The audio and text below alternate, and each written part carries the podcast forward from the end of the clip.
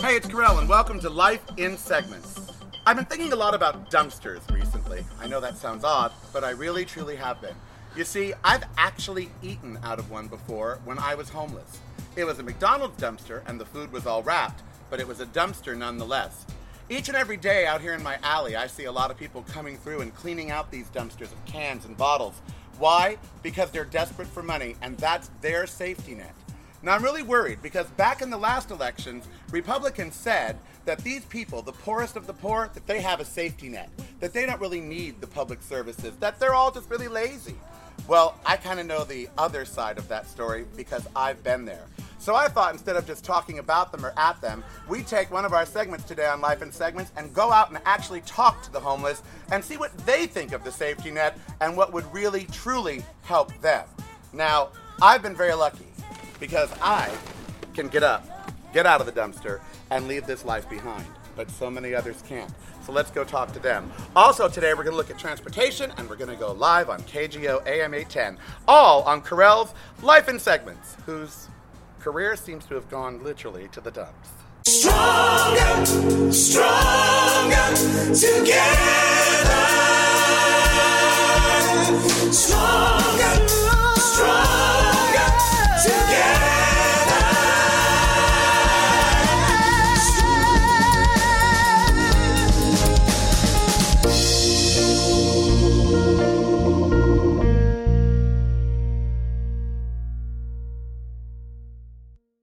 Who do you think understands the poor more, Democrats or Republicans?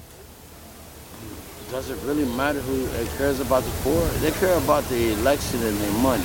What would give you hope? What could a politician do that would give you hope, that would make you feel like somebody cared? Is there anything they could do that would make you feel like they yeah, cared? giving a shit about the poor people Not to me, they couldn't. themselves. And in the winter, what about at night? There's no is there's no shelter. The, the armories don't open or anything, You or know, they have a winter shelter, but the winter shelter, why, why would you want to go take and live in the shelter? You can't even take a shower. And here's both got motherfuckers laying around you smelling like foot and ass. oh, Come on now. it's better out here. Then you have to be inside. And then you got to smell the foot and ass. Right, Uh, That's kind of bad. I don't want to smell foot and ass. So- If you get sick, where do you go? I've got medical. You got medical. I'm, But uh, vet. So you go to the VA. Yeah. How is the VA here in Long Beach? Man, the VA, I haven't really Is it okay? I mean, you know. Cause he, okay, I had a drug problem once upon a time. Well, who hasn't? I lived through the Wait, wait, 70s. Wait, wait, wait, wait. Now, now every time I go there, they want to tell me, well, we'll put you in a drug program. I don't have a drug problem. I need a housing. Right. I don't need a drug program. I need a house. The waiting list on Hey, housing but, does The waiting list for housing, it's closed. It's been closed for, uh, And how does it open up? Does someone have to die or something to, for it to open up? How does Yeah. it really? they more or less, uh, it's closed. Wow. I had to go down to LA to sign up on it. They say, oh, there's enough, not, not enough funding. How do you feel when you hear about there's no money for anything and that you see them spending money on so many other things like war and There's no need me getting upset over something stupid, something you can't change? something I can't control. Right. You know, so it's No, kind of stupid. Obama, I believe. Well, has- hey, hey, So you support Obama too? I like him. He's Okay. the first president I got that I really no, Clinton was the first black president. Yay, man. Yes, he was. He was. Yes, he was. In other This idea of a safety net for the poor, you guys haven't seen it. No, there, there is no safety net. We've been homeless for about seven years. Seven years. Yes, I was sir. only homeless for a year. Seven Oh, was, seems a long time. Oh. Do you feel there's a safety net? Anything to catch you? Anything no, to help you? no, you? No, There, there ain't no money. There, we need more money. We need more shelters.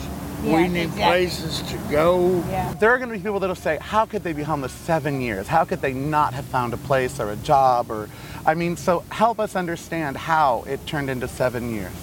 I was a car salesman. Okay. I had my own car, my own house, everything. But now I came up here and met this girl. I had the disability check. We had rooms and shit. Right. I had my own stuff going on, but now it's been so long since I had my check. We had to do what we had to do.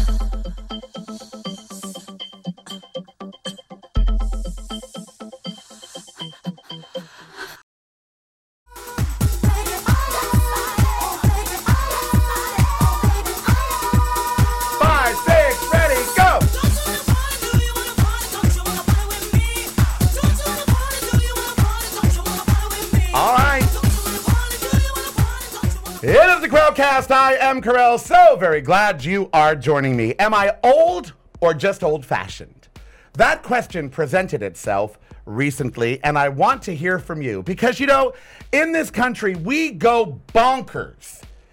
Bonkers if a child is involved in any kind of sexual anything. If a teacher sleeps with a child, if a politician texts a 16 or 17 year old girl, I mean, we just go crazy. Bernie Ward, former KGO talk show host, looked at pictures of young people and he's in the Who's Scout. We go crazy over it.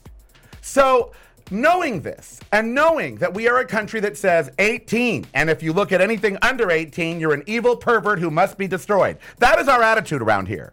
I mean, let's be real. If you look at anything under 18, you are an evil pervert. That's just the way that is. Well, this was right in my face this week as I went to a motorcycle show at a convention center. Now, I love the motorcycle show, and the motorcycle show attracts a lot of motorcyclists. Uh, and while there are all types of motorcyclists, there are, in fact, the ones who are the leather wearing 25, 30, 35 year old men, some of them single, a lot of them with lots of testosterone. So I go to the motorcycle show, and I'm there in the parking lot, and there's all these bikes, and I think it's just great and fabulous.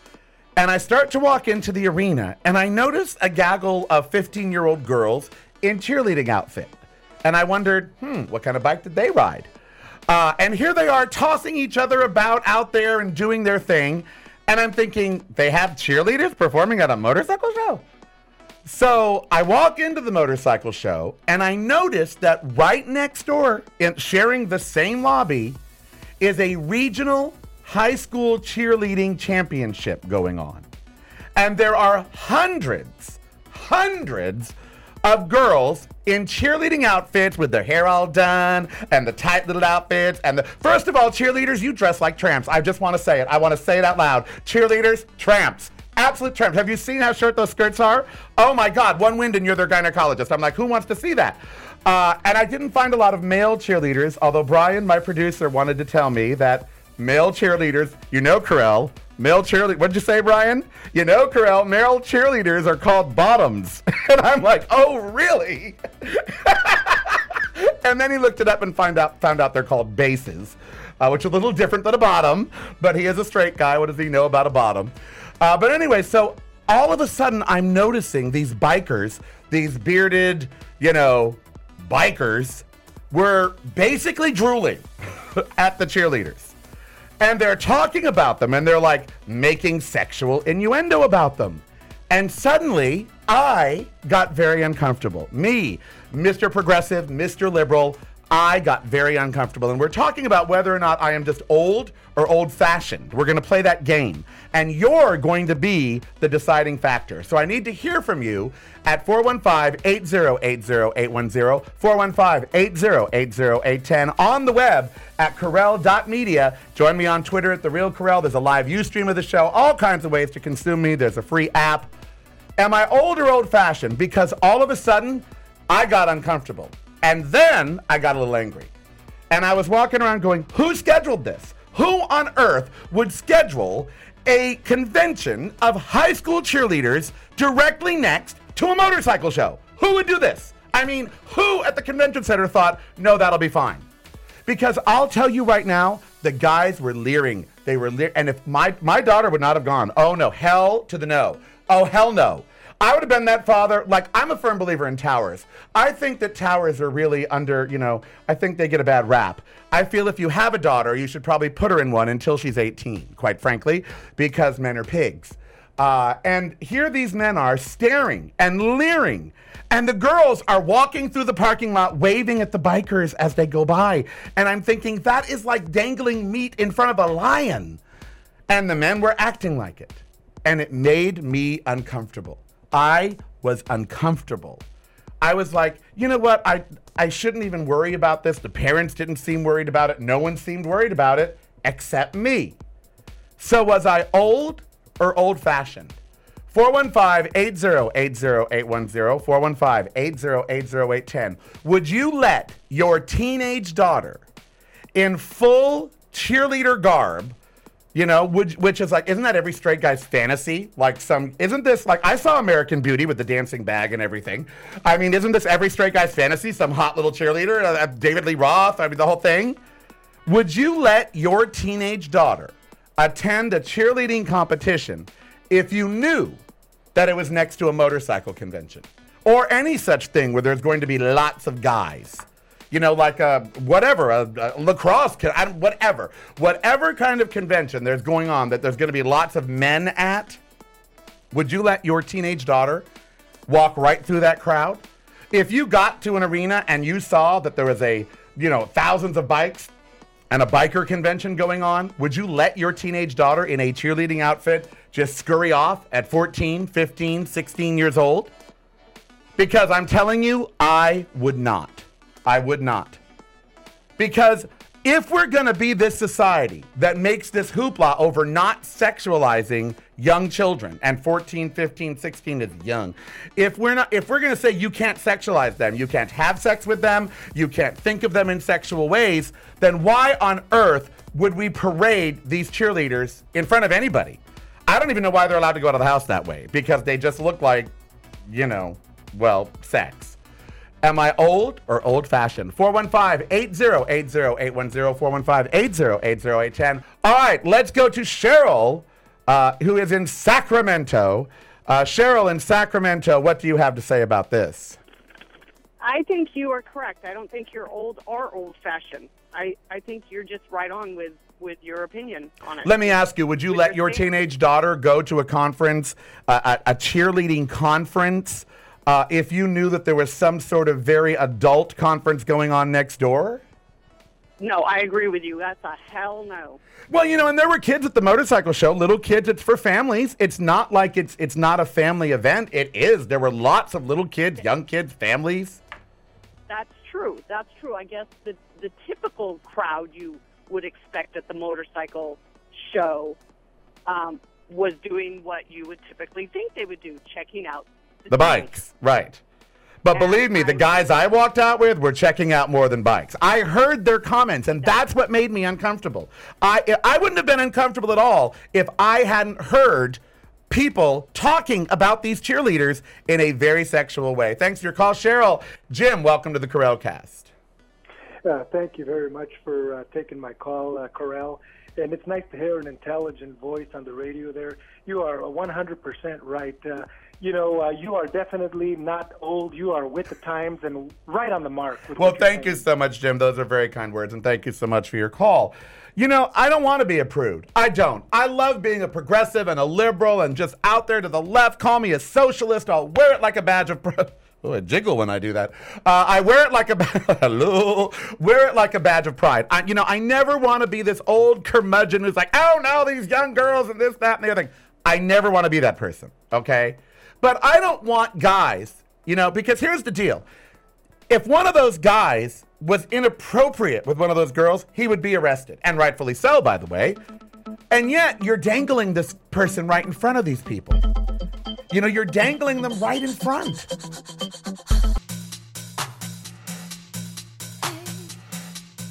How many of you know your pharmacist by their first name? More importantly, how many of the pharmacists know you by your first name? How many of them know what drugs you're taking? How many of them even care?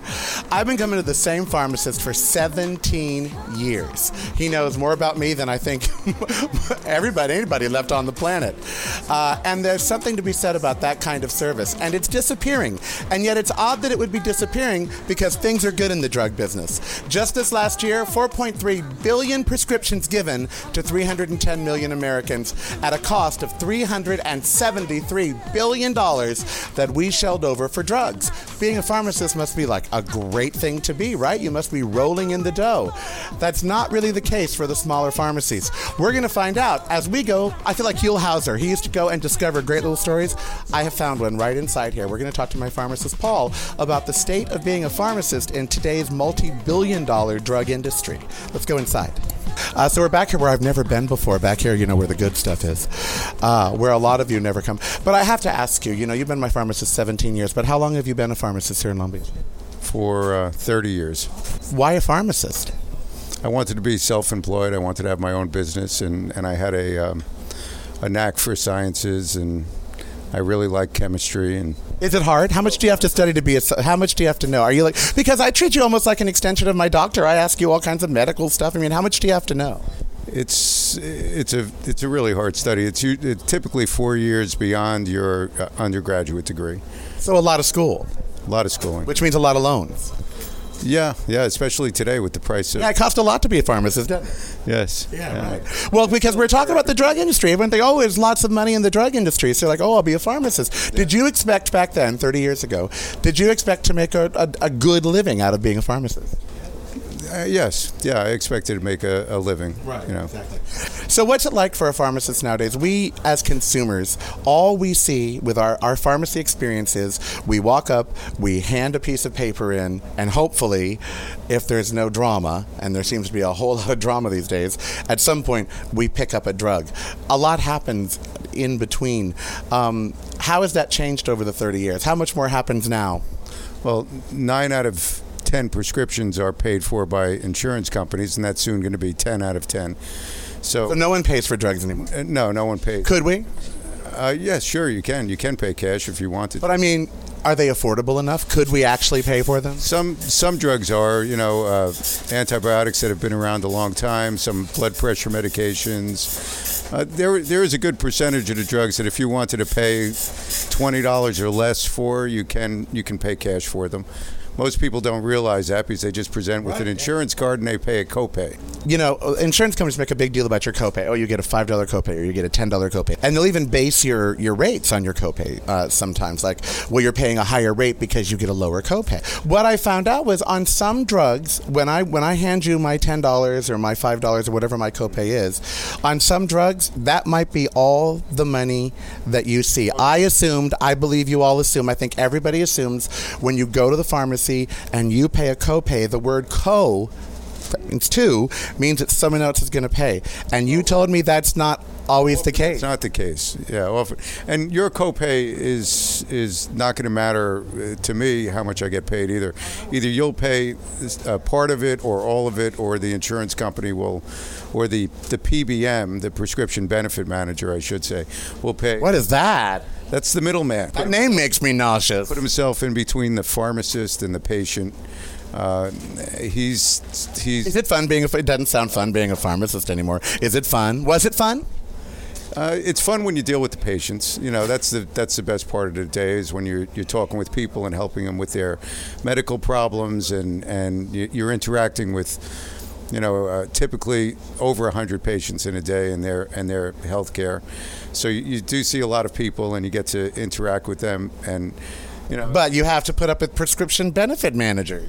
eighty percent of the day is dealing with prescription benefit managers. You told me something really interesting earlier. You said there's this new drug out, uh, and it's a mixture of two drugs. And if I were to buy these two drugs on their own for a month, both drugs combined would cost me thirty bucks. If I were to buy them both, or somewhere around there, thirty Or, or less. Or less. Or less, yeah. combined in this one pill, thirteen hundred. Thirteen hundred dollars. How can the system sustain itself with things like that going on? And how much would you how much would you get back on that? Probably, if it cost me thirteen hundred dollars, it would be thirteen hundred and four dollars, maybe. You might make four whole dollars. Yeah, and sometimes I'll lose money. Sometimes it will be twelve hundred and ninety dollars. You told me that on some prescriptions you actually go out of pocket to give the person their drug. Yes. How is that possible? Uh, And how do you stay in business that way? the prescri- uh, well, it's it's it's difficult. There's been years where I've put money back into the business rather than draw, draw a salary. Are they? Is that on purpose? Are they trying to get rid of the small pharmacists? Oh, I, I definitely think they are. The, the the middlemen, the prescription benefit managers, are increasingly being owned by the big pharmacies. Because it's a lot of money. Three hundred and seven. You heard those numbers. Three hundred and seventy-three billion dollars last year. Four point three billion prescriptions. There's a lot of money in this. Someone's making a lot of money. Yeah, there's money to be made. There's money to be made in in rebates from from uh, drug manufacturers. They'll pay to get their drug on the formulary. Uh, there's money to be made in a spread. Have you thought about like, okay, I'm done. I, I Yanko. Yeah, yeah, all of the time. Because I'm in the entertainment business, I think about that all the time. I quit. I'm done. Okay, Hollywood, you beat me. It's like you know, it's like we don't work. They're called managers, our prescription benefit managers. So why do you stay then? Uh, I I like my job. I like I like um, I like my customers. I've been here so long. I, I know all of my customers personally. Well, and you've done. I remember, you know, when Andrew needed drugs. True story. And my late husband Andrew, we needed something that was experimental. It was four grand for a box of this stuff. They, we didn't know whether insurance was going to cover it or not. You just gave it to us for three weeks. You said, "Here, we'll work it out." And in the end, we ended up not. You ended up getting screwed on that deal. Actually, I believe the insurance company ended up not paying you for one of the boxes or something. It was just horrifying when I found out. But you know, you've done that. You've collected drugs for HIV patients back when they're, because they're hugely expensive. These drugs. You've collected extra drugs for them. You've been a real part of the community. What happens to the community when we don't have that anymore? They go to a chain pharmacy. They go. They they're forced into mail order.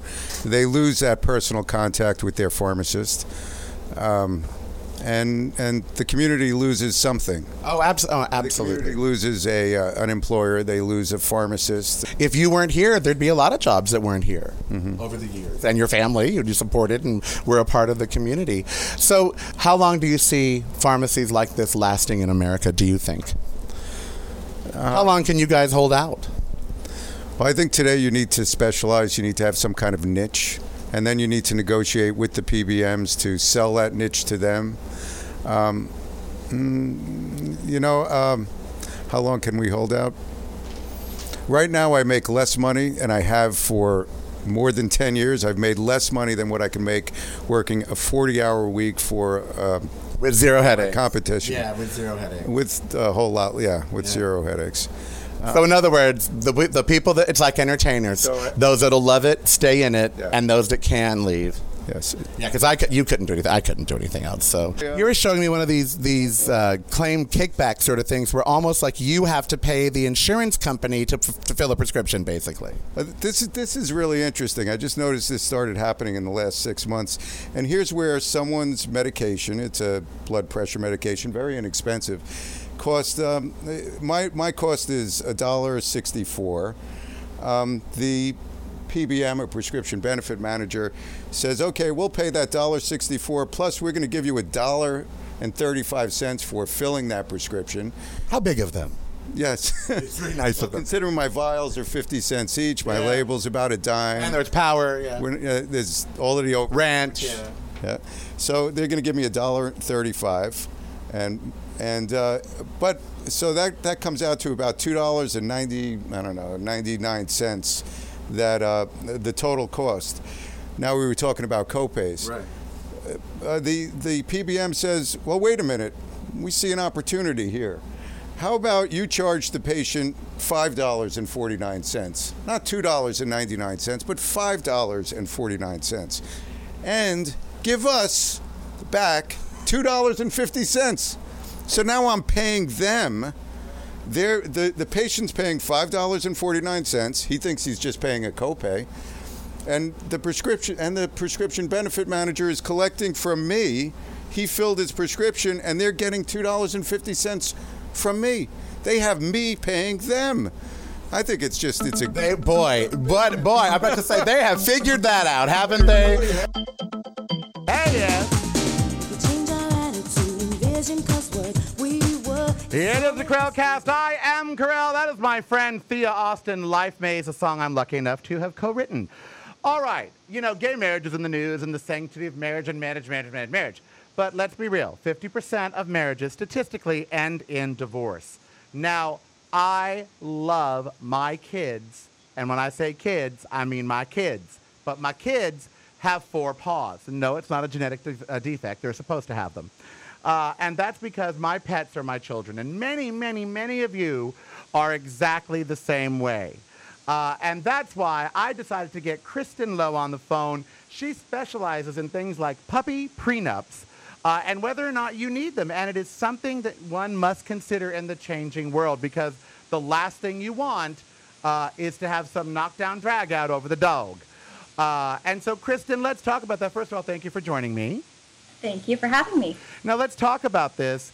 Um, if you're going into a relationship and it's serious, and, and he or she has proposed to you, and you are bringing a pet to the relationship, should you actually ask for a prenup about that pet?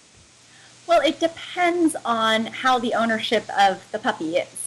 So the and most whether or not you really want to get married, because you ask me for a prenup, and I'll say, "Get out, out."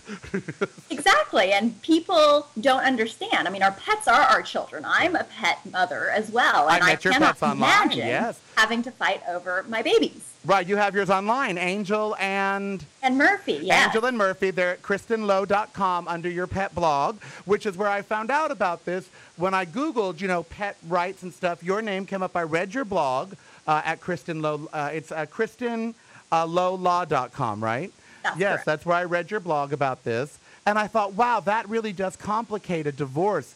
Now, my late husband Andrew, he passed away, but uh, until um, Owen was a chow chow and bonded with him and was like his dog. Allie sort of bonded with me. Had we ever gotten divorced, there might have been a fight about keeping them together. And I can't imagine what that's like going through. I bet it gets ugly. It does get ugly because, unlike children, you can't rationalize it with a pet. You can't explain to your beloved pets why you're no longer seeing mommy or daddy on a regular basis. It's heartbreaking, and, and especially given the fact that, you know, when we have human children, we expect them to outlive us. Right. The reality is, is that with our fur children, they're not going to outlive us, and and their days are limited on this earth, and it's so important that you want as much time with them as possible, and it's just devastating in a divorce. Let's talk about the law because the law doesn't see them as anything more than property, correct? That is absolutely correct, and that is just one of the very, very tough. That's draconian. That's draconian to me. It is. It is. It's absolutely horrible to think that my beloved golden retriever is something that should be divided by it's like law. a sofa, yeah. Exactly. You know, And the military, up until just recently, uh, classified their working animals as, um, uh, I believe, as property. And that's why they were able to actually mistreat them. And I know some people that got that changed. And maybe it's time in our law that we codify our special relationship with pets. Absolutely. And they're starting to make some changes right now. So, in cases of domestic violence, if you were to file a restraining order, you can actually get temporary pet custody. Oh, so, that's wow. one small way in which California is starting to recognize how important our pets are to us. Cristin Lowe is my guest. Uh, C-R-I-S-T-I-N Low Law.com is where you, if you want to go and read this editorial about, uh, you know, about pets and the law. Uh, there's lots of other opinions out there about it, but Cristin, I have to tell you, this is an emerging, emerging part of law now, right? There's uh, now this kind of law is getting it's family law, correct? Correct. It is family law. And so this pets and pet prenups and who gets custody of pets, this is becoming a bigger issue. It is an enormous issue. And with the fertility rates going down, people are realizing that fur children are just as good, if not better, than real children. In San Francisco, there's more dogs than there are actual children. I believe it. Absolutely. Is there a, is there an amicable way to work this out? Like you know, tempor- like weekends, the same way as should you think about it if you're facing this problem? Think about it like it were a real child. In other words, okay, you can take them on the weekends, or you can have a vacation every month. You know what? You know what I mean? That's exactly what I advise my clients to do, which is treat them like children, come up with a parenting plan, a, a parenting schedule. The unique situation, though, is, is what I referenced before, which is they're not going to outlive us. And you have to figure out how to get on the same page with their last days and the medical bills and what sort of measures you will or will not take. Absolutely. Cristin, I can't even thank you. Uh, there's so much we could talk about here, uh, but the basics are this. If you really are bringing a puppy into the relationship, it's your dog, you're bringing it into the relationship, and you're in any way not sure, do get a prenup to protect your dog. Uh, and second of all, if you should find yourself in this sort of uh, sort of mix-up, treat the chil- child, the animal like it's a child, and try to think about what's best for it. Absolutely. With separate property, keep it in your name. The dog has a title. Think of it, unfortunately, like property. So keep it in your name. Yes, uh, absolutely. That includes vet bills and everything. Pay for them yourself. Correct. All right. Good advice, Cristin Lowe. Cristin Lowe, attorney. Thank you so much for joining us today. Thank you for having me. All right. I am Karel. You know I'm always on the side of pets. We'll be back right after this. Hey, it's Karel. Ember and I would like to thank you for joining us today and remind you there's a way to never miss a thing, and that's by subscribing right now to my YouTube channel. Just click the subscribe button below or go to youtube.com forward slash really Karel. That's youtube.com forward slash really Karel for a world of great free content. And that content is kept free by the fabulous group of patrons at Patreon. Why not become one and show your support for the show? Just $5 a month or more and you're in.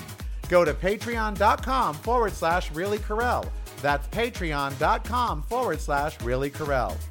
My website is reallykarel.com and everything fabulous is there from the show to blog and recipes.